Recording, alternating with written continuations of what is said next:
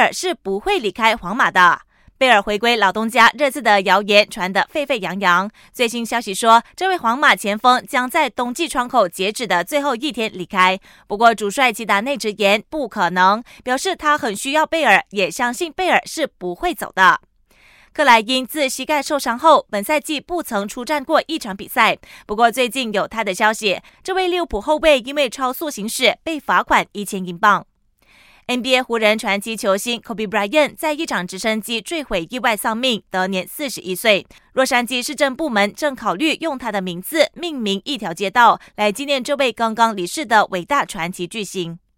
武汉肺炎疫情持续蔓延，女篮、女足、拳击亚太区等奥运预选赛纷纷转移地点举行。最近还有消息说，二零二零年东京奥运会受到疫情影响停办。